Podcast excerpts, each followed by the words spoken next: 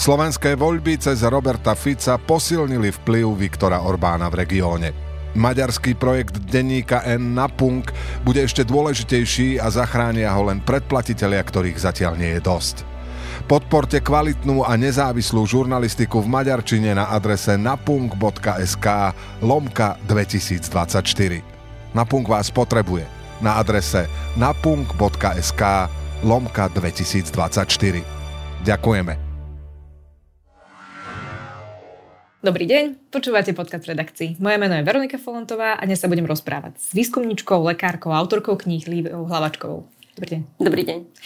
A vám teraz nedávno vyšla kniha od Elixiro Polieky, kde píšete okrem iného o nesprávnych postupoch či teóriách, ktoré prevládali v minulosti, ale aj teraz. Čím to podľa vás je, že mnoho ľudí dodnes verí vyvráteným teóriám, ktoré vlastne nepotvrdili žiadne fakty ani vedecké výskumy?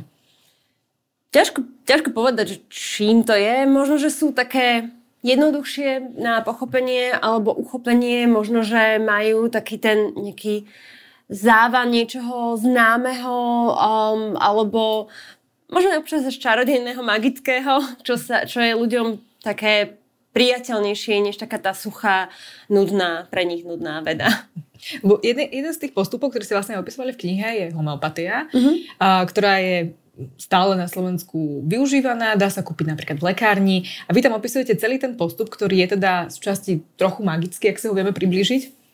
Uh, no homeopatia v podstate vznikla v 19. no koncom 18. storočia, v 19. storočí a ju vymyslel Samuel Hahnemann, ktorý vymyslel takú teóriu, že keď zdravému podáme nejakú látku, ktorá vyvoláva príznaky tej nejakej choroby, ale dáme ju v menšom množstve, tak tú chorobu bude liečiť.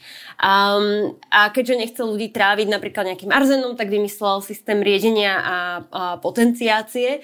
A tento systém sa zachoval až do dnes. Je to, je to teória, ktorú on vtedy vymyslel. Odtedy hľadali nejaké veľa, veľa rôznych um, ďalších teórií na to nabalovali, prečo by to malo fungovať, ale v podstate nie je to nejako dokázaná, dokázaná liečba, um, ale stále je na trhu, stále je dostupná, takže ľudia ju stále používajú. A, vás... a nie iba na Slovensku teda. Jasné, a vás, vás to neprekvapuje, že vlastne, keď si počúvame ten postup, že, že nejakú látku uh, riedite napríklad niekoľko desaťnásobne, že vlastne tam ostanú možno nejaké stopové peruky, ak Ani to nie. To, tam vlastne tých, tých najbežnejších, lebo z pohľadu homeopatie uh, lepšia homeopatia je, čím je viac zriedená. Takže v podstate v tých takých tých najčastejšie používaných homeopatikách tam nie sú ani molekuly, ktoré by sa stretli s tou materskou tinktúrou. Um, takže ako vôbec tam nie je nič uh, z toho, čo, tam, čo sme tam mali pôvodne. Um, dokonca v jednej homeopatickej lekárni v Londýne mi tá samotná homeopatka vysvetlovala, že um, oni to si vysvetľujú tým, že voda si spraví fotografiu tej látky a tu potom ukáže našim bunkám. Takže pre mňa, ako, ja si myslím, že keby som to opísala bez toho, že nazvem to homeopatia a opíšem to na nejaké poviedky, tak mi to vydajú ako fantasy, ale to je zase môj pohľad na vec. Um, prečo to ľudia stále používajú? Ako, ľudia používajú aj kopec iných vecí, ktoré um, sú dokonca škodlivé. Ľudia stále napríklad užívajú tabakové výrobky, hoci sa vie, že je to škodlivé nášmu zdraviu a napriek tomu v tom pokračujú. Takže homeopatia um, v tomto zmysle, ak, ak veria tomu a upevňujú, umocňujú si ten placebo efekt a ten im pomáha, tak ako pokiaľ si tým neobli, neubližujú tým, že odmietajú liečbu, ktorá, keď ju naozaj potrebujú skutočnú liečbu, tak prečo nie zasa? Vy máte nejakú možno teóriu alebo konšpiráciu, ktorá vás pri príprave tej knihy rozosmiala, pobavila, alebo niečo, čo vás prekvapilo? Um, asi tá návšteva tej homeopatickej lekárne, ktorú som už spomínala, takže tam som išla sa totiž to pozrieť, pretože som uh, počula o tom, a už, už dávnejšie som zachytila, že existujú homeopatika z Berlínskeho múru a zaujalo ma to natoľko, že som išla hľadať, že kto to vlastne vyrába, alebo kde sa to dá získať, koľko to asi stojí. Chcela som zistiť viacej a našla som takto uh, jednu kráľovskú homeopatickú lekáreň priamo v Londýne, ktorá na svojej stránke mala aj iné zaujímavé, pre mňa veľmi zaujímavé prípravky, napríklad prípravok z 5G skenera na letisku Heathrow, alebo z dúhy, laku na nechty, párkov a iných podobných pre mňa veľmi zaujímavých vecí, takže akurát som mala vtedy naplánovanú cestu do Londýna, tak som sa tam zastavila opýtať sa, že ako vyrábajú ten ten prípravok z toho 5G skenera, že či tam niekto stojí s fľašou vody alebo ako to funguje. A odpoveď som nedostala, ale dostala som rôzne iné a, ponaučenia. A... Napríklad s tou fotografiou. A čo, čomu to malo pomáhať? To z toho 5G Neviem, popravde neviem. To som sa nedočítala nikde na stránke, takže neviem, čo mu malo byť toto. Um, dnes my vlastne poznáme viacerých možno šarlatánov, um, máme aj rôzne stránky, ktoré sa snažia na to upozorňovať a ktorí presvedčujú vlastne, že niektoré látky majú určité účinky, alebo aj keď nemáme na to dôkazy, možno, že sú aj niektoré vyvrátené. A keď som si vlastne čítala tú knihu, tak vlastne tí šarlatáni ako sprevádzajú celú tú históriu medicíny a vlastne vždy sa tam nejaké keby zobrazovali. A akú mali úlohu vlastne? Ako to vzniklo, že, že tu bola nejaká skupina možno mm, ľudí, ktorí hovorili o liečivých účinkoch, o nejakých zázračných účinkoch liečivých? Ono, šarlatáni ako takí vznikli v skutočnosti až v nejakom 18. Mm, 19. storočí, um, kedy vlastne sa objavili naozaj, že vymysleli si nejaký svoj uh, prípravok, uh, ktorý začali bez ohľadu na čokoľvek proste propagovať väčšinou. Um, prišli do nejakého mesta s veľkými fanfárami, urobili veľkú, um, veľkú osl- oslavu toho ich úžasného zázračného prostriedku a ľudia si to kúpili a potom sa posunuli do iného mesta, takže keď to nefungovalo, už ich nikto nenašiel. Takže tam vlastne vznikol ten pojem nejaký šarlatán a tak sa to začalo vlastne um, už pomenovávať ako, ako šarlatán, ale v podstate ono v tej dobe treba zobrať do úvahy, že vtedy vlastne tá, tá oficiálna medicína uh, ona nebola založená na vedeckých dôkazoch alebo ako je teraz, alebo nejakých, vôbec nejakých dôkazoch, ale na teóriách. Na teóriách, ktoré ešte vytvorili um, v starovekom Grécku a ktoré sa medzi tým nejako upravovali alebo možno troška menili, posúvali a v podstate prechádzali tými teóriami naozaj stáročia a potom sa občas objavil niekto, kto mal alternatívnu teóriu. Takže tak vznikla vlastne predtým, predtým alternatívna medicína znamenala, že niekto mal alternatívnu teóriu k tej dominantnej teórii. Dnes je alternatívna medicína čokoľvek, čo nemá dostatočné dôkazy. Pretože dnes už pri, vlastne tá, tá dnes je medicína založená na dôkazoch, takže buď to má dôkazy a sú dostatočné a relevantné a v tom prípade to medicína, alebo nemá a v tom to sa väčšinou označuje ako alternatívne, ale to je v podstate iba iný pojem k nedokázaným postupom. Vy ste tam opisovali, že v, tej, že v histórii medicíny bol vlastne veľmi silný prúd um, nejakej aut- autoritatívnej medicíny. To znamená, že ak nejaká autorita, ktorá bola možno všeobecne uznávaná, povedala, že takto to funguje, takto, takto funguje ľudské telo a liečenie, tak sa to vlastne prijalo ako všeobecný fakt. Áno. My dnes máme, uh, vo všeobecnosti máme práve medicínu založenú na dôkazoch, ale ako, ako vy vnímate možno to postavenie autorít v dnešnej medicíne? Vidíte, že je to ešte silné? Niekedy možno, keď chýbajú možno tie fakty, alebo aj keď sú, ale, ale nevyužívajú sa dostatočne. Máme ešte stále nejaké príklady autoritatívnej medicíny? Ľudia majú radi autority, mám pocit, niektorí. A nie všetci, niektorí fakt, že nemajú radi, ale niektorí ako keby radi počúvali to, že im niekto povie, takto to je a, a povie to s presvedčením, istotou, ja som o tom presvedčený a je to všetko super a takto to bude. A, a ľudia ako keby majú radi tieto, tento pocit tej istoty a niektorí to aj veľmi slubujú, že ľudia si zaslúžia istoty a podobne rozprávajú o tých istotách, lebo tých, tých neistých vecí je v živote priveľa. Takže možno niektorí ľudia veľmi inklinujú k tomu, keď niekto autoritatívne príde a povie, tak toto má byť. A na druhej strane, ono to nie je... Tá autorita dnes nejakého lekára by mala byť založená v podstate autorita, to je veľmi úvodzovkách autorita, by keď už nejaká, tak by mala byť založená na tom, že je to niekto, kto má naštudované tie vedecké fakty, vie, je naozaj zorientovaný v obraze a on vlastne ani nie je, že autoritou, ako skôr je to ten človek, ktorý strávil tie roky, roky štúdium a povie, nemusíš to študovať tým, môžem ja to mám už naštudované, toto vieme my ako celá spoločnosť, že je ten najlepší možný postup a ja ti ho preto odporúčam. Ale nie je to o aut- už by to nemalo byť o autorite, ale zasa tá autorita je taká ľudský bližšia než tá veda. Na druhej strane mali sme, uh, máme autority, ktoré odporúčajú napríklad očkovanie. Um, či už to bolo v oblasti covidu, pri chrípke, vlastne všetky typy um, očkovaní odporúčajú autority, ale na druhej strane máme veľmi silné antivakcinačné hnutia, ktoré, ktoré znevažujú možno tieto autority. Videli sme aj viaceré útoky, útoky na nich. Vy ste vlastne v knihe opísali tie počiatky vakcinácie, aj to, že veľmi rýchlo sa vlastne vyvinuli antivax hnutia, takže vlastne oni nás prevádzajú celú históriu.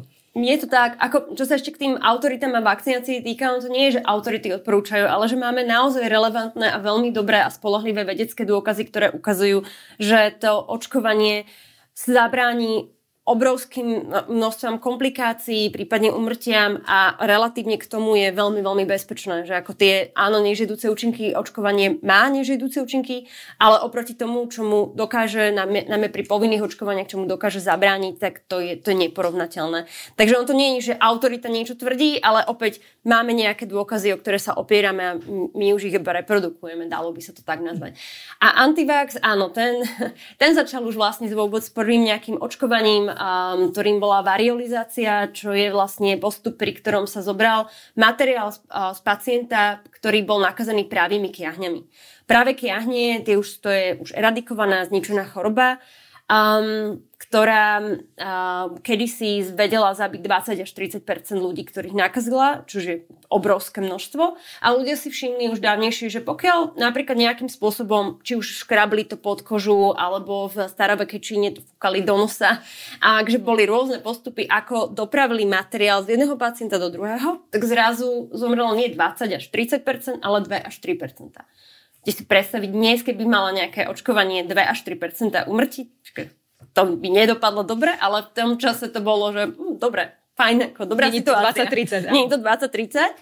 Ale už vtedy a vlastne toto postupne prešlo až do Európy a začala tá variolizácia, ktorú napríklad propagovala aj Maria Terezia, ale už vtedy sa objavovalo veľa hlasov, ktorí hovorili, že to je proti Bohu, proti prírode, Boh nám nám choroby na to, aby nás trestal my zasahujeme do toho diela. Takže napríklad toto boli jedných z tých prvých argumentov. Neskôr, keď, sa, keď vznikla vakcinácia, čo je vlastne z, pôvodne z krávských kiahní, aká je krava, takže to vyšlo, vyšlo z toho, um, tak zase mali, um, hovorili, že to je nepr- prirodzené a že nám narastú krávské chvosty a iné podobné teórie. Takže vždy tam, boli nejaký, vždy tam bol nejaký strach, pretože pri tej vakcinácii ten strach je podľa mňa veľmi pochopiteľný, pretože nie je to chorý človek, ktorého ideme liečiť. Nie je to, že nejakú má chorobu a my sa snažíme mm, tú chorobu vyliečiť. Ale, ale máme zdravého človeka, ktorému niečo spravíme, my niečo spravíme a je tam riziko, že mu nebude dobre, že bude mať možno nejakú očkovaciu reakciu, nejakomu to možno bude mať horúčku, možno, možno bude mať nejaké bolesti, možno bude mať nejakú reakciu.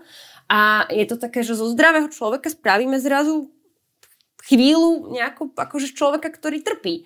A to sa samozrejme nikomu nepáči. To je logicky tento strach, ktorý musíme prekonať naozaj racionálnou zložkou a povedať si, áno, je to, áno, toto sa tu deje síce, ale vidíme, že z dlhodobého hľadiska to je oveľa, oveľa pre nás prospešnejšie, než si prekonať tú chorobu. Áno, ale keď to porovnáte s niektorými postupmi, ktoré sa v minulosti používali a teda neviem, či proti ním boli až také veľké protesty, ako bolo holenie hlavy, využívanie e, napríklad e, tabakového dymu na oživovanie, ak to teda e, niekomu fúkli do análneho otvoru a vlastne rôzne veľmi desivé praktiky, no. ale proti ním sa až tak veľmi ľudia nebúrili. Um, nie, neburili, pretože opäť boli chorí. Takže a keď je človek chorý a trpí, tak hľadá úľavu od toho utrpenia a keď mu niekto povie, toto ti pomôže, práve tá autorita, tak ak mu dôveruje, tak podstupí kadečo. Ako, myslím, že veľa ľudí pozná, že, že pokiaľ liek chutí hnusne, tak mu dôverujú viacej, no to tak býva. Má väčší placebo efekt. Na, a to sú tiež mimochodom štúdie, že pokiaľ, je to, pokiaľ to chutí odporne, tak to má väčší placebo efekt. Teda ľudia majú pocit, že to bude fungovať. Ten, ten, to, že liečba je nepríjemná alebo hnusná alebo niečo, to si tak ako nejako celkovo veľa ľudí si to spája, takže to dokáže pretrpieť, pretože už im je zle chcú, aby im bolo lepšie. A keď dôverujú, že toto mi pomôže, tak a dá sa, A dá sa z, možno z tej histórie zobrať niečo, čo vieme dnes využiť na podporu vakcinácie, čo možno pomohlo kedy, lebo niekedy tie argumenty sú podobné. Či už to je napríklad e, dnešno, dnes často opakované, že si dávame do tela chémiu, tiež je to neprirodzené a podobne. A, tak e, dá sa niečo z toho zobrať ako ponaučenie, čo by sme vedeli využiť dnes? Uh, možno ponaučenie hlavne z krajín, ktoré, napríklad Československo v podstate um, tým, že tu bol taký režim, ako tu bol, tak bolo prikázané, že sa bude očkovať a nikto o tom nediskutoval. To, nebol to predmet diskusie veľmi, veľmi dlhú dobu, aj preto malo Československo vynikajúcu zaočkovanosť a mnohých chorób sa zbavilo oveľa skôr, niekedy aj o 10, 10 rokov skôr ako iné okolité krajiny, kde sa diskutovalo. Lenže na druhej strane tej okolité krajiny, kde sa diskutovalo, sa naučili diskutovať. Naučili sa ľudí od eh, detstva vzdelávať o tom, prečo je to dobré, naučili sa im dávať tie argumenty, naučili sa im že vysvetľovať. Nie, on to není o tom, že argumentovať a presviečať, ale vysvetľovať, že prečo je to dobré. Aby, aby tí ľudia boli informovaní a, a mohli akože áno, ten strach, ten, ten eh, len tak ľahko človek neovládne, nie, je tam stále, ale aj o tom, o tom je aj tá diskusia. Pochopiť, že ten druhý sa bojí a vysvetliť, áno, chápem, že sa bojíš, ale má to nejaký racionálny základ. Takže myslím si, že toto je to z tej histórie, čo sa niektoré krajiny museli naučiť. A dnes to vedia. My sa to ešte učíme. Jedna, eh, veľakrát ste v knihe písali um, o tom, ako sa využíval moč a vlastne už veľmi skoro sa napríklad e, používal na diagnostiku cukrovky tým, že sa pil a ak bol sladký, tak sa zistilo, že teda môže tam byť, môže tam byť cukrovka. Dnes ak idete na niektoré fóra, tak e, tam viete prečítať, ako máte môcť využívať napríklad uh, potrieť dieťaťu ocikanou plienkou tvára proti urieknutiu, aby neplakalo a podobne. A prečo vlastne môžu dávame takéto liečivé, často možno až zázračné účinky stále? My dávame čomu liečivé a zázračné účinky a ten moč je taký po ruke.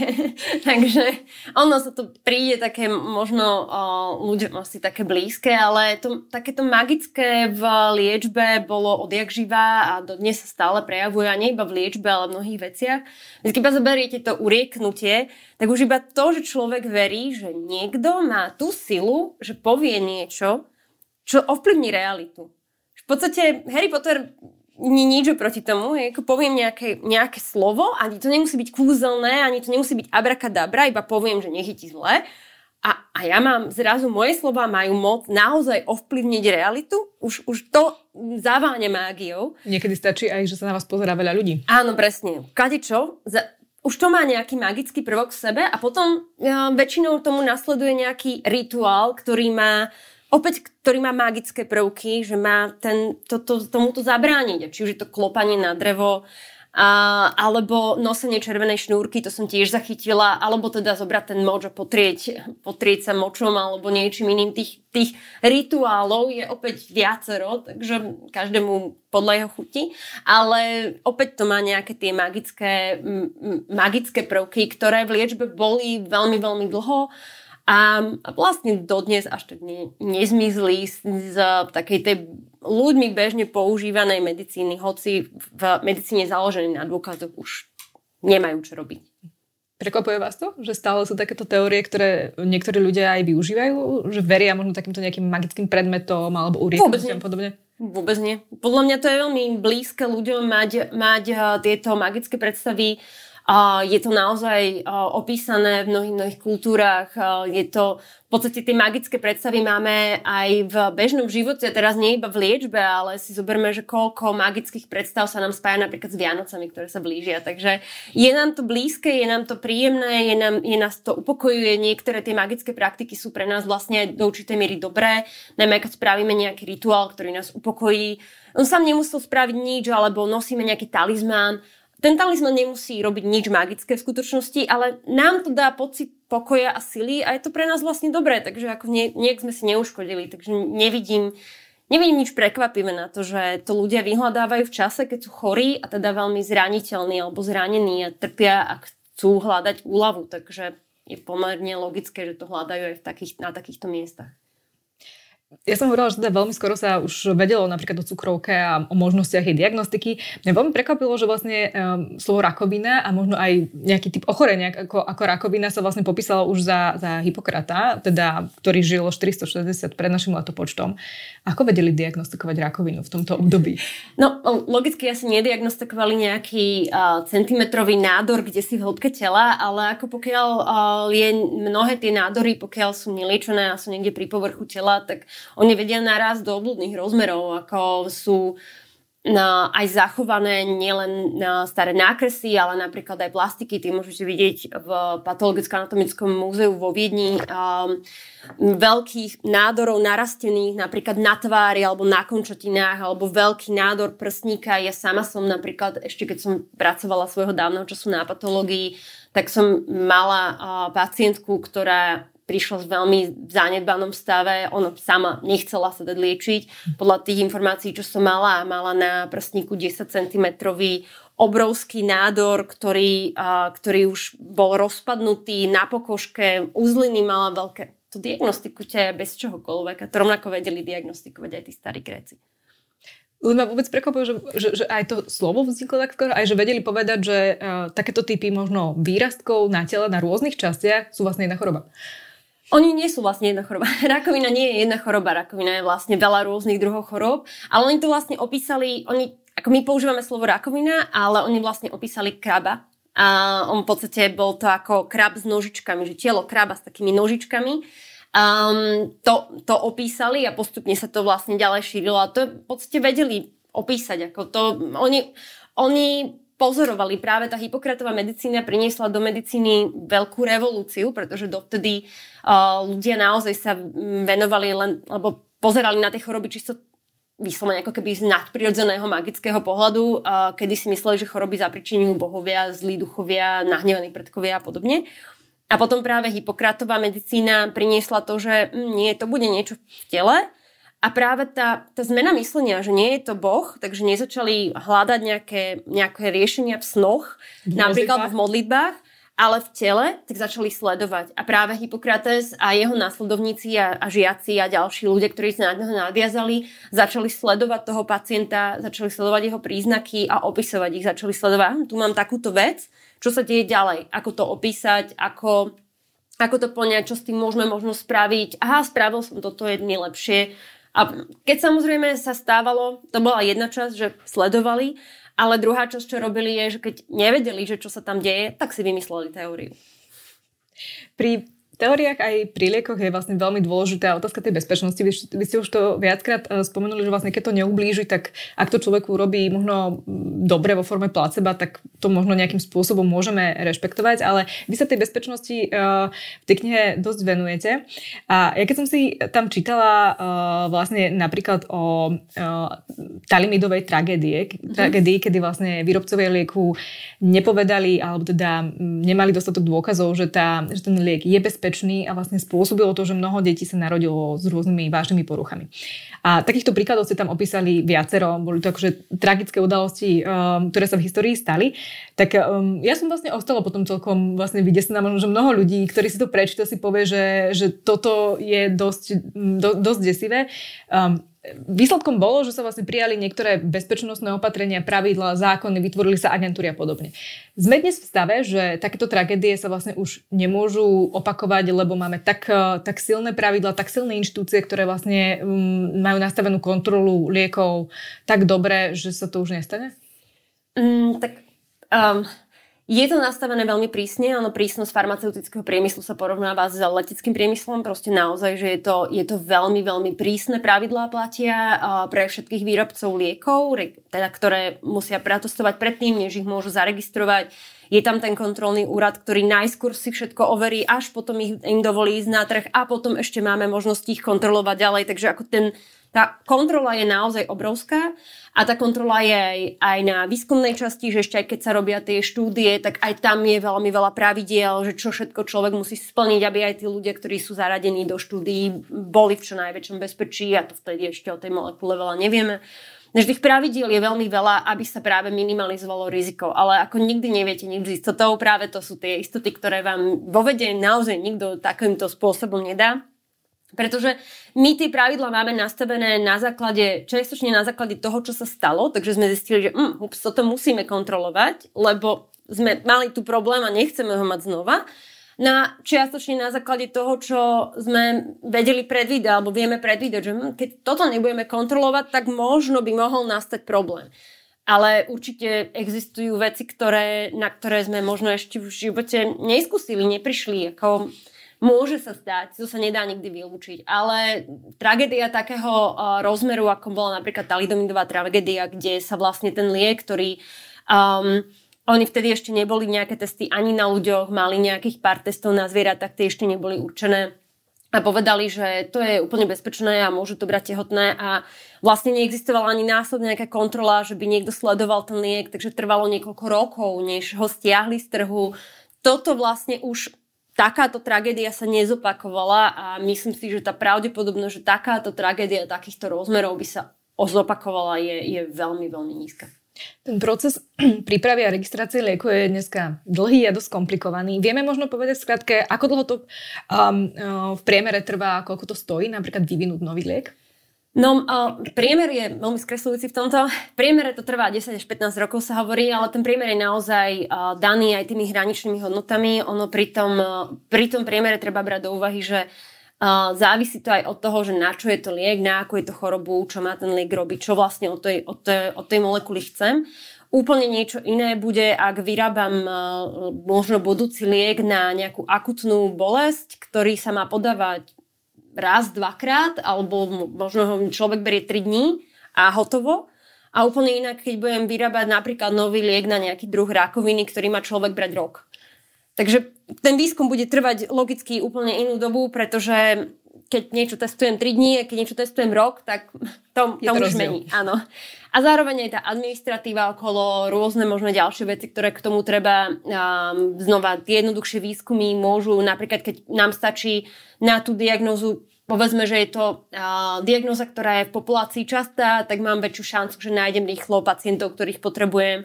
A naopak, keď sa bavíme o nejakej veľmi vzácnej chorobe, ktorá, ktorú má možno 5000 ľudí na celej Európe, tak mm, zrazu je to oveľa zložitejšie. Takže tam to veľmi závisí, tých 10 až 15 rokov je naozaj, že priemer, ale tie môže mať rôzne hraničné hodnoty. A podobne aj tá cena, ako tá cena je v miliónoch, miliardách, pretože tiež to znova závisí od toho, že ako veľký bol ten výskum a, ako, a čo všetko sa do toho muselo spraviť, aby sme tú molekulu našli a, a otestovali. Ono to vlastne, za, tam aj v knihe opisujem presne všetky tie fázy, ktoré, ktorými ten liek potrebuje prejsť, ale ono, tie fázy sú Um, ono nie, nie je to dané nastavené spôsobom, že musím si odškrtať všetky fázy ako, ako políčka v nejakom, v nejakom dotazníku, ale to všetko potrebujem spraviť, aby som získal dostatok dôkazov.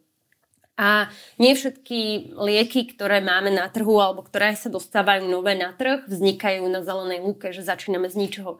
Niekde skrátka sa inš- m, zoberieme molekulu, ktorú už dávno poznáme a nájdeme jej iné využitie. A tam nepotrebujeme zrazu robiť toto všetko a všetko bude oveľa jednoduchšie, pretože už máme na čom stavať potom je ten proces lacnejší aj, aj kratší. Presne tak. Vy ste spomenuli uh, možno, že lieky proti bolesti, kde, ktoré môžeme užívať pár dní a možno, že aj tie výskumy potom môžu byť uh, kratšie aj tie postupy. Uh, keď sa vlastne pozrieme na momentálnu situáciu v Spojených štátoch amerických, vidíme uh, veľkú opoidovú krízu, kde, ktorá vlastne um, na začiatku tiež boli lieky proti bolesti a mnoho z ľudí, ktorí má dneska vyvinutú silnú závislosť, dostalo na začiatku možno recept od svojho lekára s tým, že, že farmaceutické firmy nez, nezverejňovali všetko tak možno ako mali a že sa vlastne nevedelo možno na počiatku, aké veľké riziko závislosti tam môže vznikať a dneska vidíme tie dôsledky o vlastne niekoľko rokov neskôr. Ukazuje táto kríza možno to, že nemáme dostatočné pravidlá, aby sme vedeli zabrániť niektorým možno epidémiám závislosti na niektorých liekoch? No tam je v USA troška iná situácia ako u nás, čo sa tohto týka.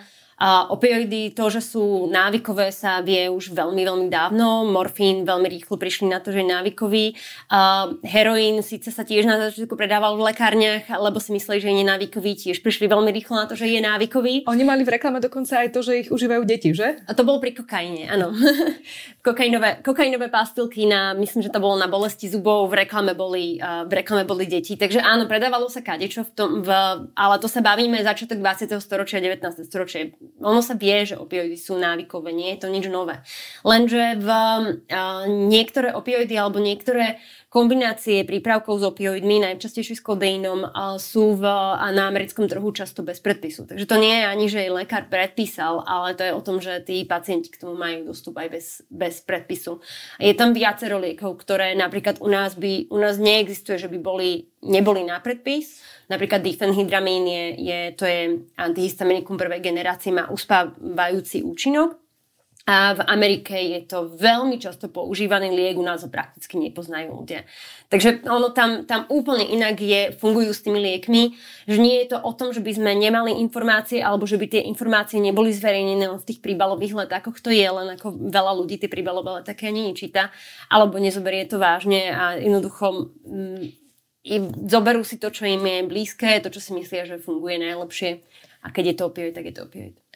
Rozumiem, ale my máme napríklad e, v našich geografických šírkach tiež máme príklady, ktoré teda ešte neprerástli možno do nejakej veľkej epidémie, ale napríklad ja som pripravovala text o mlieku Neurol, ktorý mm-hmm. je mhm. teda na veľmi silné úzkosti, mal by ano. sa brať len pár dní, je vysoko návykový, napríklad vo chvíľach, keď vám napríklad niekto zomrie a vy ste naozaj, že, že vo veľkej úzkosti.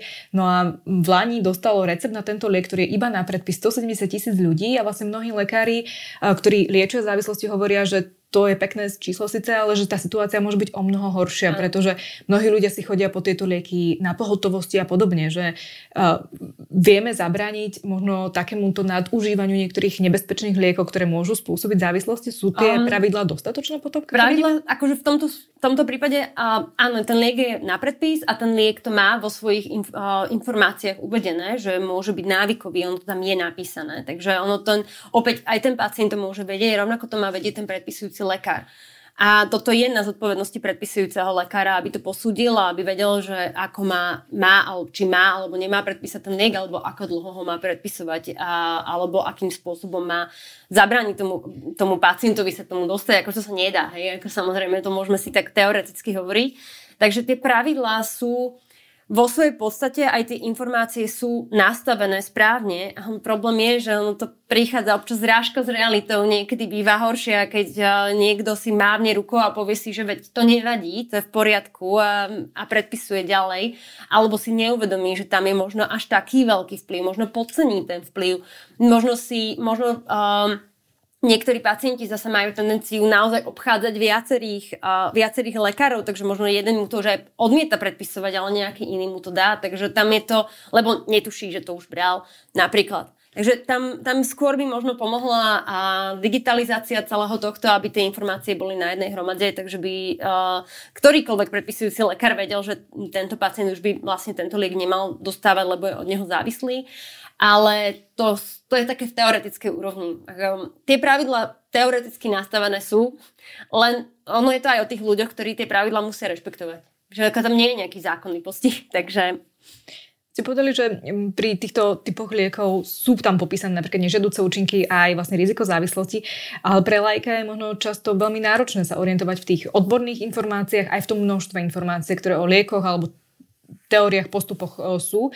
Je nejaká rada, ako sa v tom orientovať pre človeka, ktorý neštudoval roky uh, medicínu, aby, aby vedel si vybrať, že čo je pre neho dobré, alebo aby vedel, že toto môže byť pre neho nebezpečné? Mm, ťažko povedať taká nejaká jednoznačná rada, pretože tých situácií je veľmi veľa a môžeme sa baviť od, od veľmi jednoduchých situácií, kedy človek možno by ani nepotreboval nejakú liežbu v skutočnosti a mm, po situácii, kedy tú liečbu naozaj, naozaj potrebuje, aby, aby sa mu zachránil život, takže preto ťažko nejako zovšeobecniť. Um, možno asi, áno, ten príbalový leták, alebo teda inform, prísomná informácia pre pacienta by, je, by mala byť napísaná tak, aby bola pre toho pacienta zrozumiteľná. Um, samozrejme, každý, každý pre niekoho to môže byť veľmi až, až desivé, to, čo sa tam dočíta. Takže možno prečítať si to. Um, nevydesiť. Nevydesiť sa. Druhá vec je, uh, lekárnici sú študovaní veľmi, naozaj 5 rokov študujú o tých liekoch, učia sa o nich všetko možné. Prvé, posledné, vedia vám napísať niekedy vzorce tých, tých molekúl len tak z hlavy, nie niekedy, mali by to vedieť. Um, takže naozaj vedia o nich veľmi veľa, takže ak chcete vedieť, spýtajte sa svojho lekárnika, to je asi najlepšie. On by vám mal dať nejaké, uh, nejaké minimálne informácie, vždy keď vám vydáva liek, ale on o nich, o tých liekoch vie oveľa viacej, takže treba sa skrátka spýtať, tam možno ten ľudský kontakt uh, vám pomôže pochopiť veci lepšie treba. Mnoho z informácií a možno aj nejakých uh, teórií a uh, ktoré, ktoré nie sú úplne založené na dôkazoch, sa šíria na sociálnych sieťach. Mnoho ľudí odtiaľ aj berie informácie toho, ak, ako, ako má postupovať pri určitých ochoreniach. A ja som sa ešte mimo tej knihy chcela vás opýtať, že vlastne vy ste odišli z sociálnych sietí, uh-huh. nepoužívate ich uh, už nejakú dobu. Čo vám to dalo? Čo vám to možno pomohlo? Je to dnes uh, pre vás lepšie? Um, jednoznačne. Akože ma, zostal mi akurát tak LinkedIn kvôli pracovným veciam, ale inak som vlastne vymazala kompletne Facebook a Instagram, ktorý, na ktorom som predtým bola veľmi aktívna. A práve preto, že som tam bola veľmi aktívna, ja som uh, tvorila príspevky pomerne pravidelne, väčšinou odborné práve popularizačné. Trvalo to dlho, niekedy to trvalo naozaj, že 10-20 hodín týždenne uh, na tom človek dokázal stráviť, takže to sú hodiny, ktoré zrazu sú pre mňa a pre moje aktivity. Dalo mi to aj taký väčší pokoj, pretože nemusím sa zaoberať tým, že mm, dala som teraz príspevok, aké budú komentáre, bude tam niekto hnusný, nebude tam niekto hnusný, čo sa tam bude diať, treba to monitorovať, alebo čo s tým mám robiť. Takže je takéto, že nemusím stále niečo kontrolovať a, a môžem si radšej čítať knihu napríklad. Stretli ste sa často s možno s nejakými negatívnymi komentármi, lebo vy ste práve pridávali možno tie príspevky, ktoré uh, mohli byť pre niektorých ľudí, ktorí ponúkajú svoje neoverené produkty nepríjemnými. Mali ste možno, že negatívne reakcie, to bol jeden z tých uh, dôvodov, prečo ste vlastne odtiaľ odišli? Neodchádzala som kvôli tým negatívnym reakciám. Samozrejme boli nejaké, ale nebolo ich nejako veľa, nemala som nejaký pocit, že by on záviselo od témy ale nemala som pocit, že by to bolo nejaké hrozné alebo nezvládnutelné. Dokonca som mala tam viacerých diskutérov, ktorí boli veľmi slušní, mali iný názor, prišli ho prezentovať, ale robili tak veľmi slušne a normálne sme sa dohodli sme sa, že, sa, že spolu nesúhlasíme, že ale sa že sa nedohodneme, ale bolo to fajn, bolo to úplne v poriadku, takže určite som neodchádzala kvôli nejakým negatívnym reakciám, fakt to bolo kvôli tomu času a mojej vlastnej energii. Ale áno, áno stávalo sa to, že, že boli. Nič zvláštne. Niektorí sa možno zo sociálnych sietí boja odísť, pretože im niečo ujde. Že deje sa tam možno nejaký typ diskusie, otvárajú sa možno nejaké témy. Vy máte ten pocit, že vám niečo uchádza? Nie, ja som skôr mala pocit, ten fear of missing out, ja som skôr mala pocit, že mi uchádza môj normálny život. Takže teraz to lepšie. veľmi pekne ďakujem, že ste prišli do, do redakcie Deníka aj na podcast redakcii. Ďakujem veľmi pekne za pozvanie. Moje meno je Veronika Fontová a do na budúce.